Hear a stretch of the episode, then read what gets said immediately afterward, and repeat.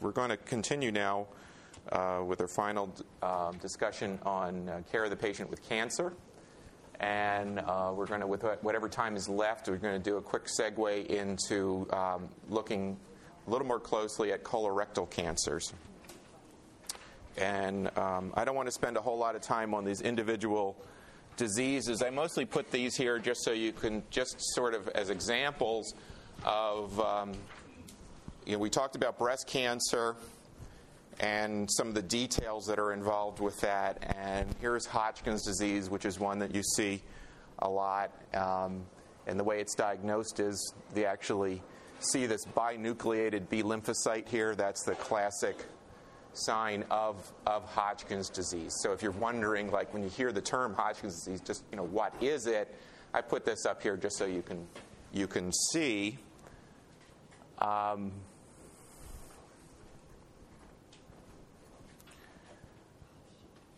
And you can see that the symptoms very often are what we're, you know, things we've already talked about as, as symptoms of, of other cancers uh, the enlarged lymph nodes, uh, hepatomegaly, splenomegaly, mediastinal mass. What's a mediastinal mass?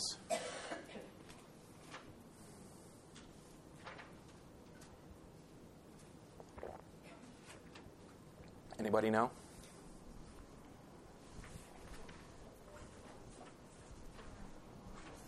Tumor in the chest. Yeah, there's a mass in under the under the sternum usually. So it's a, a mediastinal mass.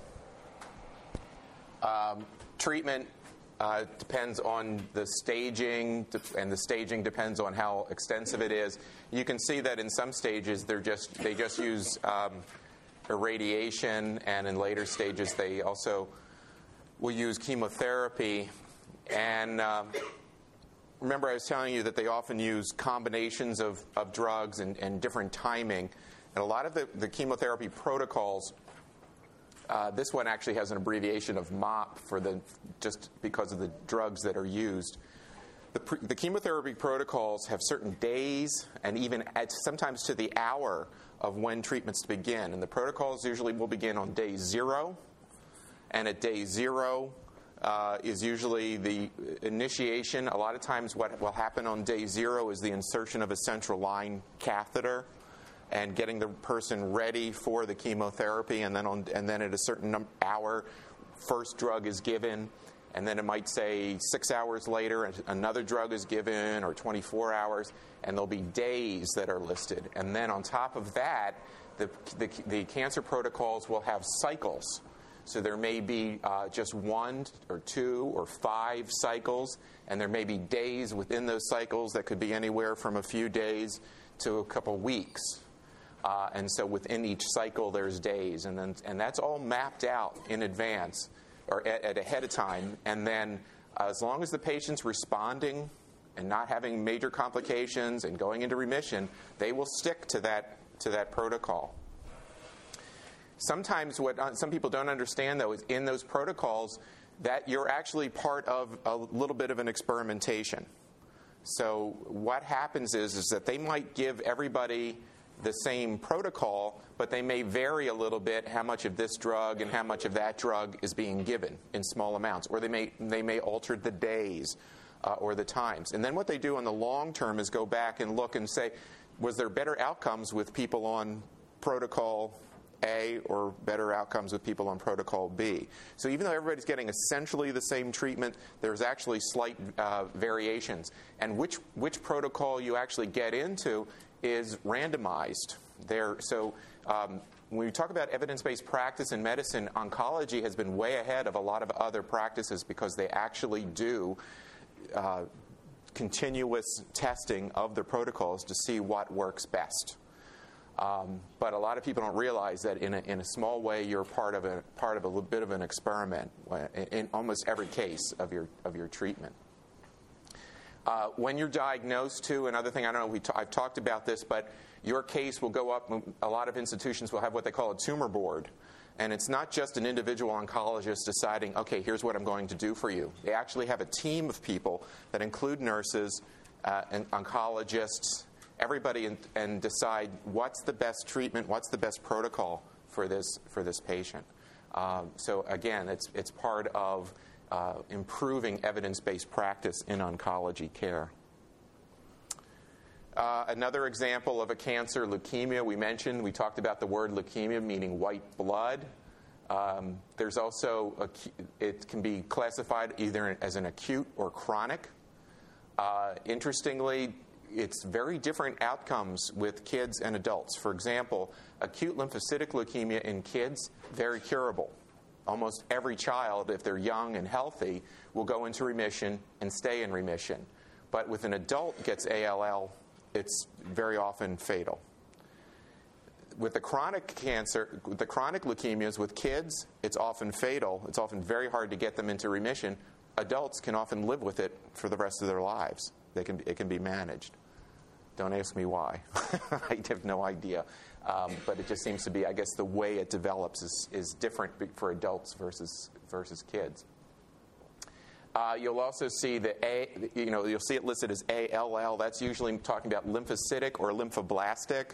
And you'll see AML, and that's referring to myelogenous. And those things are referring to the different stages of development of the stem, of the stem cell. Um, and here's the, and you can see here the, dif- the differences between the acute and the, and the, uh, the chronic. With adults, it does go, go along uh, slowly. Um, a friend of mine, his wife has chronic CML. Uh, she's had it for the last 15 years. You know, it seems to be managing it um, very well. Um,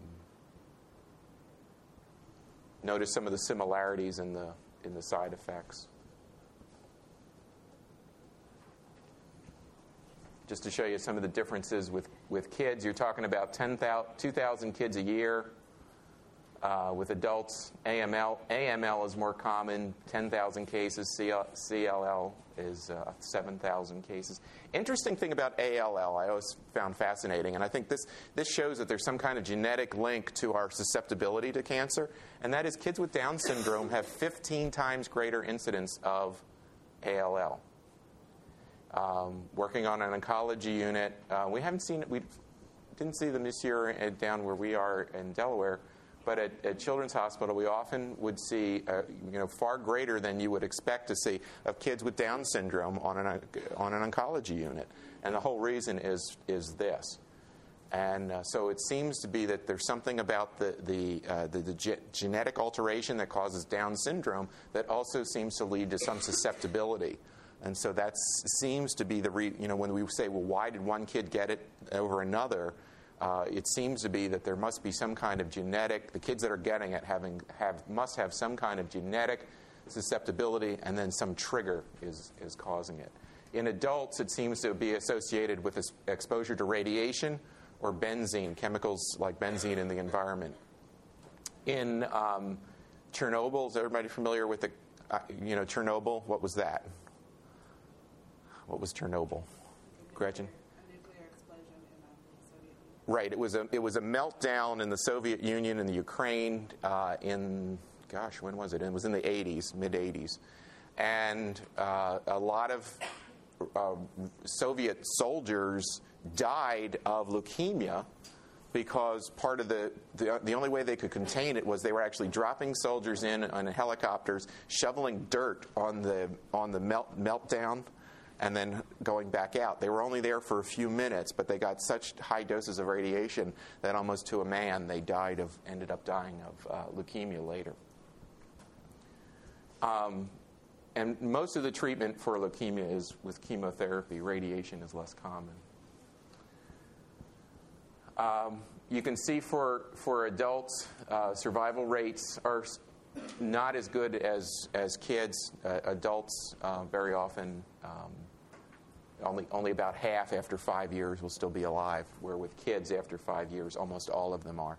This all depends on age and their relative health when they are diagnosed. So, kids that are diagnosed at two and three years old have a higher survivability than kids that are diagnosed with ALL later in life. And it seems to almost go right along with as with adults, too. The older you are, the less likely you are to survive later. Um, just talking about some of the nursing care of folks when they're diagnosed.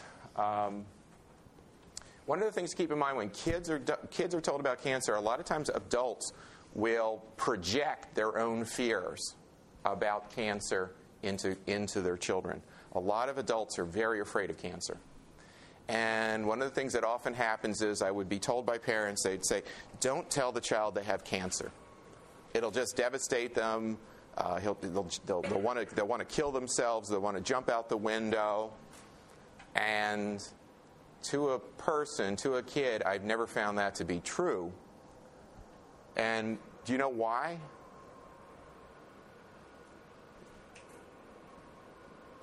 Because, yeah. Well, the preconceived ideas, but, yeah. Right. They don't have any of the, they haven't really projected all of those other fears of pain and early death and those kinds of things to their mind. Kids don't fear pain or death like adults do. It's, it's, it's a much more abstract concept to them. So the potential of dying is, is very abstract. So um, one of the things when we have, have parents um, talk, ask you that, what do you think a response would be? If somebody says, Don't tell my child that he has cancer, how would you respond?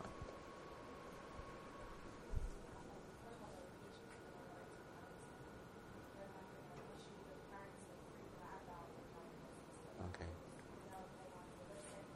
Okay. Well, kids don't necessarily have a right to know because the um, caregivers do have the right to decide what children children here. I agree with you in that I do think they have the right, but legally they actually don't. And what was the second part of your they would yeah yeah and that's a good point in that the kids are going to wonder why am why am we go, doing this why are we going through all these procedures and things any other responses any other ideas you might have Gene? try exploring your parents' good, good idea. Explore their fears. Why? What? You know, instead of just saying yes or no, uh, ask them. Well, what are you? You know, is there? Is there? Do you have a concern about uh, them finding out? Is what's your? What is your concern that would, would happen if they if they found that out? And usually the response is is that they feel that the child would lose hope. And okay, so they say that, and then how would you respond? Well, I feel they would lose all hope if they knew they had cancer. How would you respond then?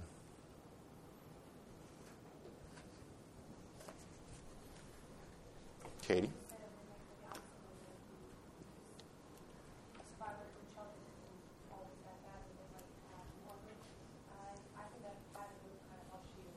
Okay. So you're citing statistics? Right. No, le- no reason to lose hope unless you give a reason. That's that's good. Um, along the same lines, that kids sometimes mirror what their parents are expressing. So if their parents are Okay. Oh, point out that, that parents often reflect the the feelings of their parents. So if the if the parents are right, if the parents maintain hope and have more positive. Right. If, if they're very anxious and, and very de- or, or depressed, then that could be that could reflect on the child.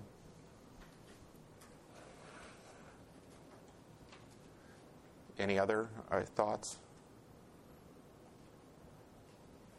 Yeah, you know, I think all, those are all good. The one thing I would caution about is statistic quoting to say, well, statistics say your child will do uh, well. And uh, do you know why we don't want to quote statistics?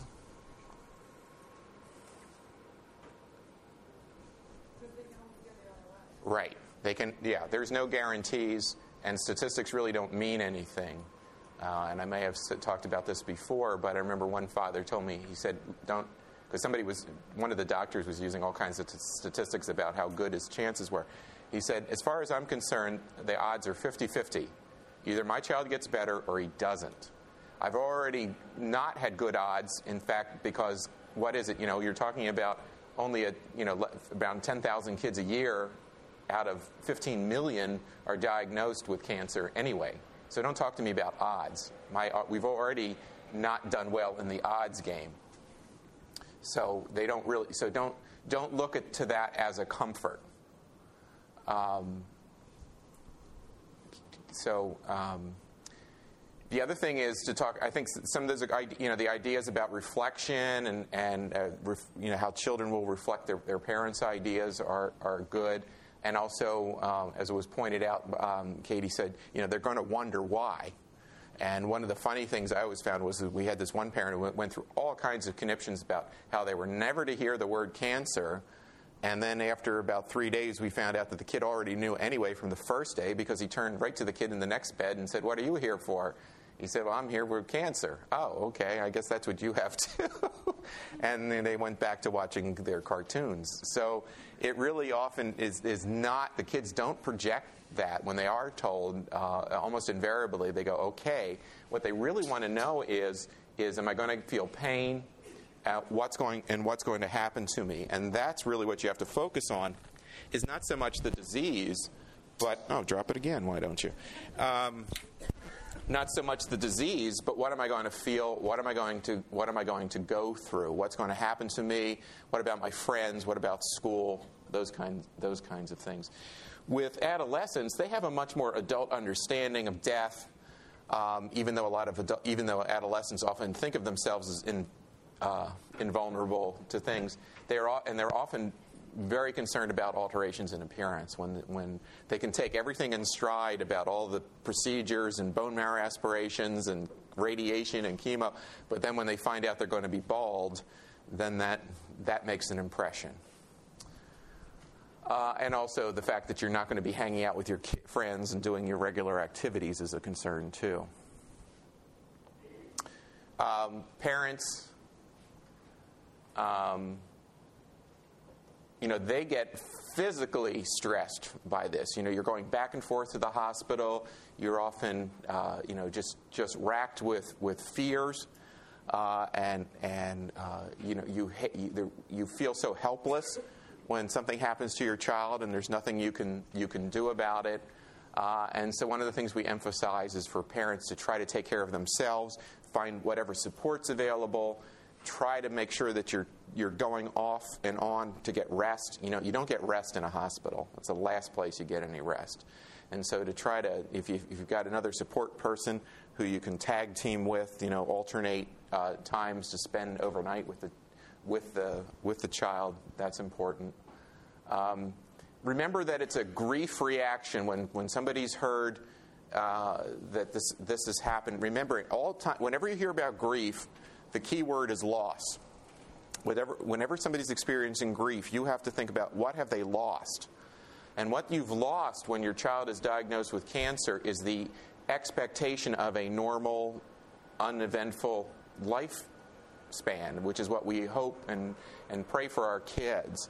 Uh, there's a loss of normalcy, the loss of just being able to do the things that we've been doing. That has all changed. You sometimes have to develop a whole new idea of, of normal all the expectations you had for your, for your child may be, may be lost. And so it's this anticipatory uh, losses that, that are really part of the grief reaction.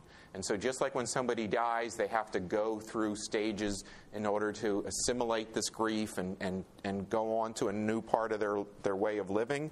Same thing for, um, for a, a parent who's been diagnosed or has a child diagnosed with cancer. These, this is an example of all the some of the emotional responses that, that people will feel, and you can see that you know any anytime you're you're hit with a with a devastating diagnosis, and these things also go for um, adults too that are that are diagnosed um, with cancer too. You're going to people are going to have all of these responses, and so as a nurse too, keep in mind that know, early in diagnosis is when there's so much teaching involved, and because of the way our healthcare system is set up, you only have sometimes limited time when you can do teaching with them. And when do we ask, you know, when are nurses asked to do all this teaching? At a time when people are going through very heavy, heavy emotional periods, all kinds of, of things that they're going to be going through. And these, these uh, reactions can occur one after the other. You know, the first, the first time you're just hit, it's kind of a shock. And then sadness might uh, go in. Uh, sometimes guilt happens because, you know, with adults who maybe if they've had lung cancer or something like that, they feel, gosh, you know, everybody's been telling me forever to stop smoking, and I just ignored it, and now, now it's you know, the chickens have come home to roost. Um, with, with kids, sometimes it's because parents didn't listen to their kids' symptoms for a while, and now they feel guilty because I waited three days before I took them to the doctor. Um, sometimes there's anger. Um, anger for the just just at the world for the diagnosis, anger at God for for the, for this um, happening to us. Um, anger if they blame if they're blaming it on the environment or something like that. There's there's there's anger there. Um, but you also see hope. You know, sometimes people um, who can. What, one thing I found as a nurse is the people who adjust more to change better. The people who, who realize that life is not guaranteed, that we don't know what's going to happen tomorrow, and that we have to take each day as it comes, seem to adjust better, seem to actually have more hope, and, and seem to cope better. Those who think that their whole life is already planned for them, I'm going to get married at this such and such a date, and I'm going to have 2.4 children, and they're going to grow up and get their degrees from Harvard, and, and, they, and they're already thinking 40 years out. Those are the people who seem to have a harder, harder time, time with it. Um, one quote I saw from uh, about hope, and this is as things diminish, sometimes your hopes will change, and that's one of the things you have to adjust adjust to the fact that that um, sometimes whatever your hopes were before for your kids, your hope may be just to have a pain-free day, maybe just to just to get through this day and do something fun. That may be your hope compared to what your hope was last week.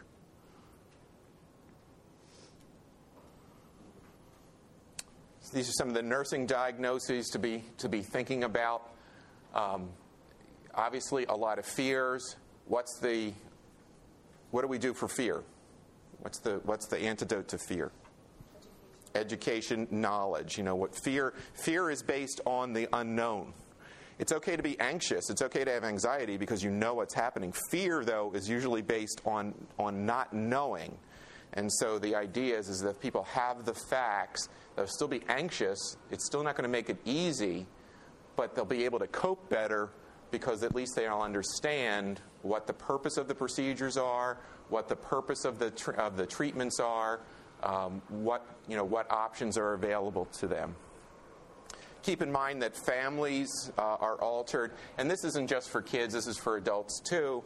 Um, your whole life is disrupted. You're now the person who's diagnosed with this, it becomes the center of attention.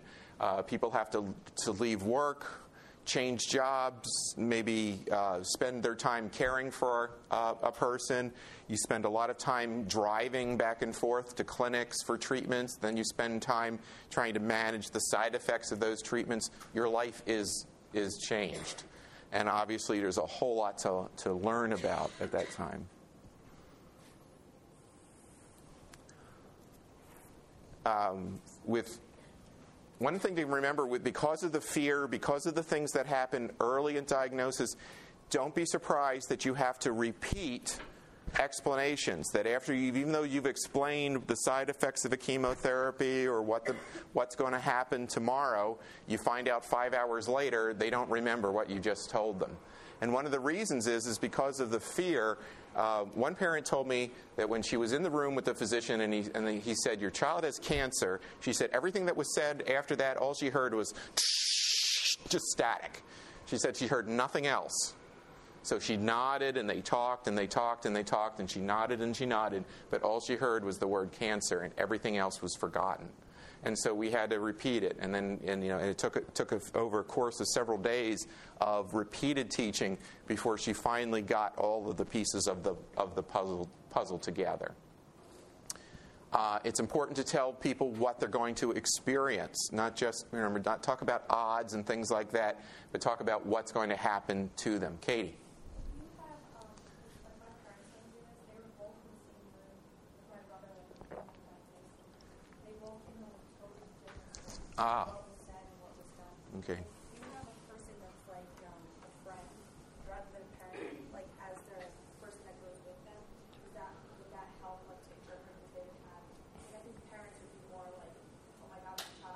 that is right outside the situation. Katie's illustration, if you didn't hear it, she's said that both her parents had different stories at her brother's diagnosis about what they heard. That's not unusual. Um, and your question is, is if to have like a third party in there? Yeah, like it was a, like a friend, because like even if it was a grandparent Right. or an uncle, they would still Yeah, that's not a bad idea if you can arrange that. The other thing is just to keep in mind that because of that, you as a nurse, if you're working in these kind of settings, should also be with your patients. I know a lot of us are very afraid of it because it's very uncomfortable. You don't. We, a lot of times we don't want to be around that. But I think it's very, very important that a registered, you know, one of the nurses who's going to be caring for that patient or that child be there when they're told because of this, because you want to hear what they've heard. And sometimes you have to act as a bit of an interpreter. Sometimes the oncologists will use terms they don't fully explain. People are just nodding, and as you said, your parents are getting different interpretations of what was said. And so that's if you're there and you hear the you hear the real story, you're not caught up in the emotion of it because it's not affecting you personally. And so you might be able to then figure out between the two stories what was what was right. Because if people, come, people both, two people come out and they both have a different story, how do you know which is the right one? Um, again, people lose control whenever we have your, a, a devastating diagnosis is given to somebody. So much control in their life. We we work a lot on trying to keep things under con, under control or believe we have control. When a diagnosis like this comes, it's a real stamp to say you don't have any control. So what we want to do is to see where can we give control, you know, and sometimes it's small things like what side is the IV going to go in, um, what you know if there's differences in, in timing that can be that can be arranged, uh, those kinds of things. Whatever, wherever you can find control, look look for it.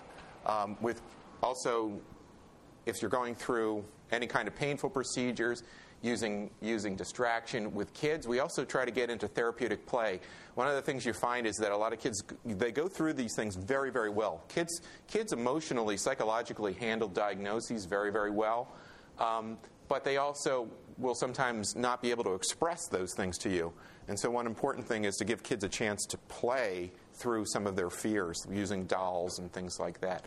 If you're working in a hospital, a lot of them they have child life people. A lot of them are very good at helping you uh, arrange those kinds of little puppet shows or dolls or can, you know using stuffed animals and things like that to let kids through. Another thing is just letting kids draw. You know, I had I had one where I, I had a kid and he was been undergoing all kinds of treatments for the longest time. And I said, draw a picture of yourself in the hospital. And he drew a picture of himself in bed with needles and arrows and rockets and all kinds of laser beams coming at him while he's in bed. Hmm, I wonder how he feels about this situation. It's really was pretty obvious that he was really felt like he was being attacked while he was in, in the hospital.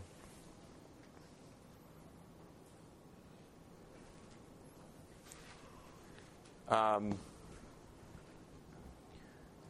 look at people's support, you know, for, for altered family processes. Find out what kind of support people have.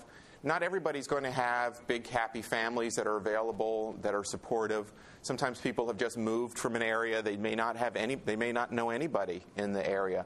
Sometimes people may be very estranged from the rest of their family, don't have a lot, and don't have a lot of support. Uh, so we have to find out whatever kind of support they have. If it's a friend, even if it's if it's not a family, is there a friend, somebody you can you can um, lean on? Um, trying to keep your life as normal as possible is important. Um, and again, just taking every day as it comes, not getting unrealistic uh, expectations that every always never talk about everything's going to be fine. That's like one thing you never say to anybody. Is I don't care in whatever situation you are as a nurse. Be very careful about saying everything's going to be fine because we never know if it is. Talked about giving control. Also, keep in mind we're part of a team. You got to find other counselors. There's going to be social workers, psychologists. People may some some people may request clergy whatever they want, we should help find for them. And for kids, going back to school can be a big issue. Some kids are going to, because of the way the treatment protocols, they're not going to be able to go back to school, regular school, for a while. And so they'll be in a homeschooling situation, so they have to, you have to work with the schools for that. If the kids are going back to school, you want to make sure that the school nurse knows so that they know, to, you know what kind of activities they can or cannot do. Um, if they're uh, neutropenic, what kinds of activities do they you know, how neutropenic can, they be before they need to stay home? Uh, are there activities that they need to be excused from?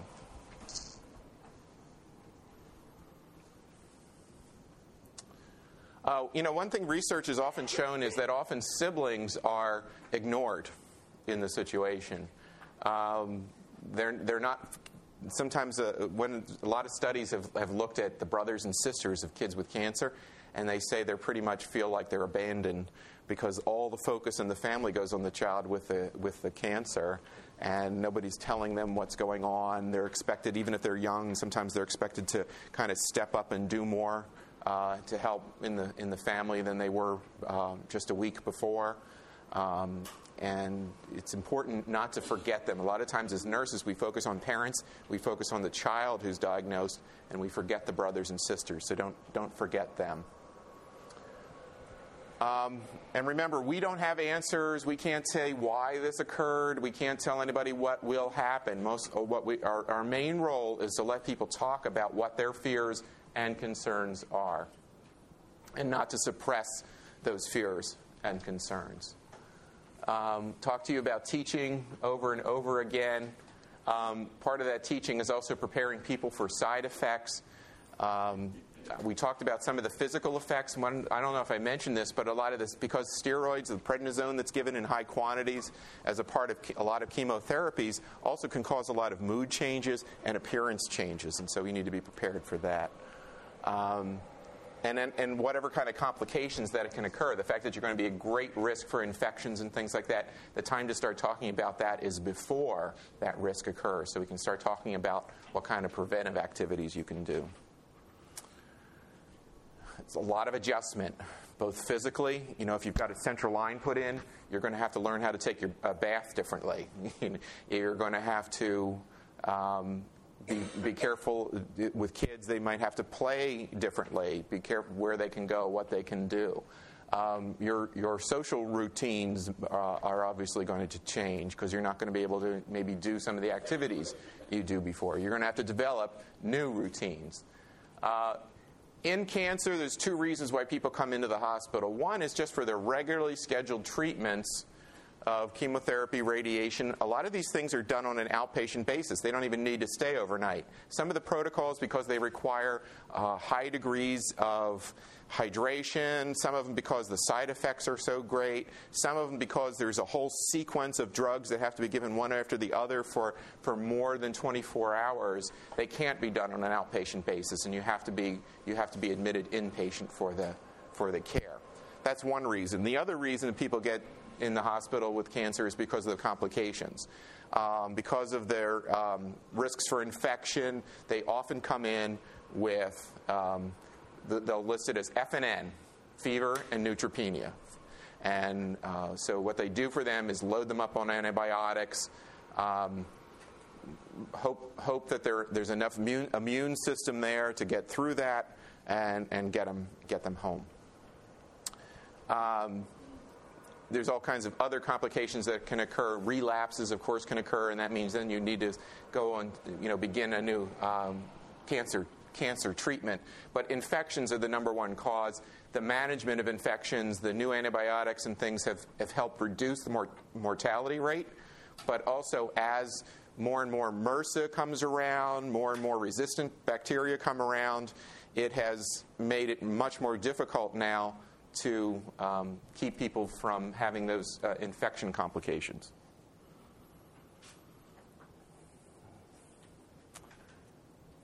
There's a list of all of the, the complications um, that can occur. Just run, run through them. I- infection protection is our, is our number one concern. Giving chemotherapy, we have to prevent those complications. To talk about the dangers of, of chemotherapy. Uh, and also because people are thrombocytopenic, they, it means you what? What's thrombocytopenia? Low platelets, right? Make sure you know those, term, those, those kinds of terms. Know neutropenia, know thrombocytopenia, okay? Anemia. You know, know what those, what those mean in, in relation to cancer and cancer treatment. Um, bleeding protection because people are going to are, are, more at risk for, for bleeding. So we have to just think of somebody somebody who, doesn't able to is isn't able to clot very well. Think about the kinds of behaviors that may have to change. Pain is a big concern. Um, cancer itself can be very painful depending on where the cancer is. Some, some cancers in the, of themselves don't have a lot of pain, others can be very painful. A lot of the bone cancers, extremely painful. Uh, a lot of people with bone cancers, um, uh, one of your biggest roles will be trying to manage manage the pain. Others, most of the pains that are involved are actually more side effects of the treatment and the chemotherapies than the cancer itself. Um, sometimes, if cancers develop so far that they're really unresponsive to treatment, uh, sometimes because of tumors blocking, pressing on nerves and things, they'll do surgeries to cut the nerves. Uh, it's a palliative surgery. It's not really. It's not really treating the cancer. Uh, you've had classes on pain control, and just understand as long as you're giving the right drug in the right dose, addiction is not a concern. In oncology units, we give morphine left and right. It's um, uh, you know, one of the oncologists told me he said, "I really don't, I really don't worry about overdose um, because we have Narcan. If we really ended up overdosing somebody for some reason, I'll just give them Narcan. That's not something you'd want anybody to ever go through, but he would rather them be well medicated." Um, also, be aware that the opioids after time can cause nausea, can, can, can cause agitation, and sometimes they have some unpleasant side effects of their, of their own. Um, because of nausea and vomiting, people will lose uh, can lose a lot of fluids with uh, if they're if they're doing a lot of vomiting. Fortunately, uh, as I said, a lot of the the antiemetics now we have have greatly improved the the side effects. We don't see as many kids throwing up. For those of you who were with me in at uh, on the oncology unit and had kids with getting chemo, how many how many times did you see anybody throw up? Did you ever have anybody throw up? Not once. You know, you did. It wasn't my patient, it was patient Frank. You did. Okay. All of a sudden he said he was going to throw up, and I just turned around, and he just threw up. He said he was going to throw up, and then went went two seconds later threw up. But it's much rarer occurrence. It used to be like you'd walk down the hall of, a, of an oncology unit, and you just hear, you know, in every room practically, and you don't really hear that uh, any anymore. We do, it is a good idea not to eat a big full meal before the chemotherapy starts. You know, I used to have kids that would go to Burger King and stuff just beforehand because they wanted to have this like last meal before they got the chemo, and that was always the worst. When that, that first one that comes back was always the worst. Also, keep in mind your patients when they're on chemotherapies and things are going to be very sensitive to odors, so be very careful about uh, deodorants that you use, perfumes, colognes that you might wear. Also, be aware that even certain foods can smell uh, if they have a strong smell smell can be nauseating to your patients. Uh, we generally encourage them to eat um, frequent small meals and small amounts of fluid. So it's frequent and small is the key term there. Um, a lot of a lot of times, remember I was talking about how fast-growing cells are affected. We talked about hair. We talked about I think other, other, parts of the body that are affected. One I didn't mention was mucous membranes. You're, you get a lot of uh, very often mouth ulcers are, are common, and so very good mouth care is important. It's a real route for infection. Uh, and because and it also is a is a place where a lot of pain can occur. Can ima- imagine the mucous membranes in your mouth getting ulcerated, and then if, even if you wanted to eat, it would be very very hard. And so we try to make sure that we are looking for signs of ulcerations, rectal ulcerations as well as, as oral ulcerations. Um, good hygiene.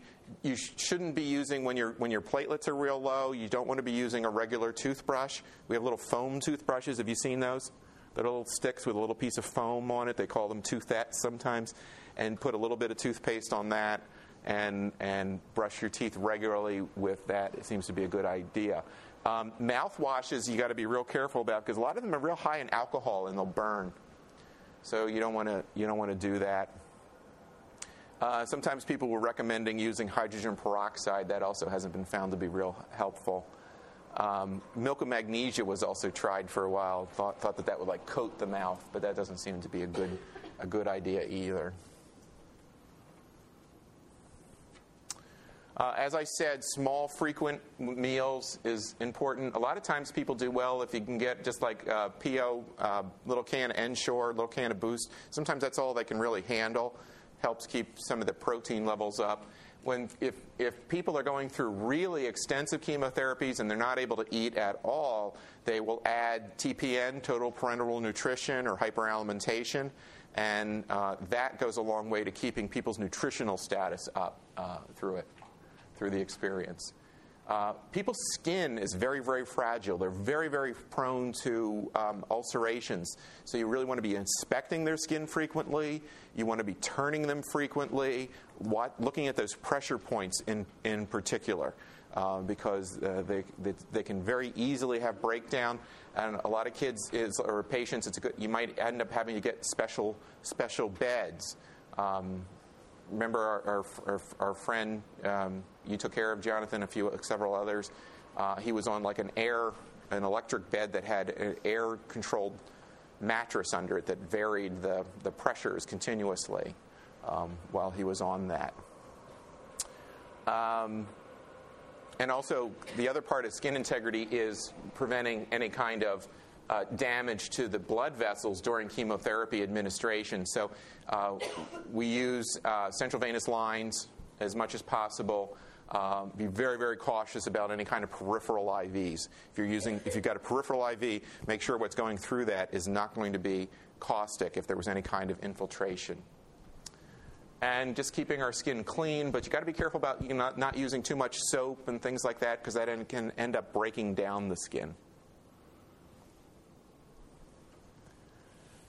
Body image. You know, we talked a lot about. Uh, I, I, mentioned before last last week about how alopecia becomes such a big deal uh, for people, and so it's a good idea to talk about what are you going to do when your hair is lost. Uh, one of the reporters on ABC, she's going through breast cancer treatment right now, and she went. She was using a wig for a while, and I noticed just this morning she's she just has a very short, close cropped hair. Her hair has started to to grow back Interestingly, a lot of times when the hair grows back, it'll have a different texture. It tends to be coarser. Sometimes it even changes color when it grows back.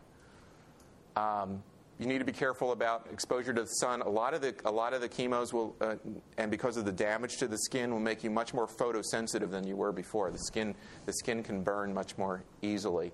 Uh, a lot of the steroids can cause your face to kind of balloon up and get round, change your appearance. Um, it's important that people, you know, when they that they do try to maintain normality. One of the things we talk about is get up, try to do your daily routines, wear clothes. Don't just spend the day in in pajamas. It seems to really just help psychologically if you if you live as normally as possible. Um, fatigue, you know, got to be ready. People undergoing chemotherapy, radiation, get fatigued very easily. Uh, look, you're looking like you're fatigued, so I'm going to give you a break right after this slide. Um, making sure that people give themselves rest periods. Don't think that you can have the stamina that you had before. A lot of times, people that are very energetic, very get, go, get going, are really one of the things that really is hard on them is the fact that they can't do everything that they used to do, and um, they have to learn how to pace themselves. Um, you know, I remember uh, Mary went through this uh, last last year. She thought she could come and do everything, and found that just going from the parking lot to here to the to the building was much more strenuous on her than she anticipated, and so we had to had to she had to really think much more carefully about what activities she did, where she went, where how far she walked, those those kinds of things, uh, and of course keeping up your nutrition. Um, getting other people to help you, that kind of stuff. A lot of times we're very afraid to ask for help. I know personally, I'm one who's always afraid to ask somebody. I never never feel I want to ask anybody. I always want to do it all myself. Uh, and and you have to learn how to let others help you. And whatever it is that you can do to help improve your your mobility. So let's take a break now. Come back uh, about two minutes after 11, and we'll get started again.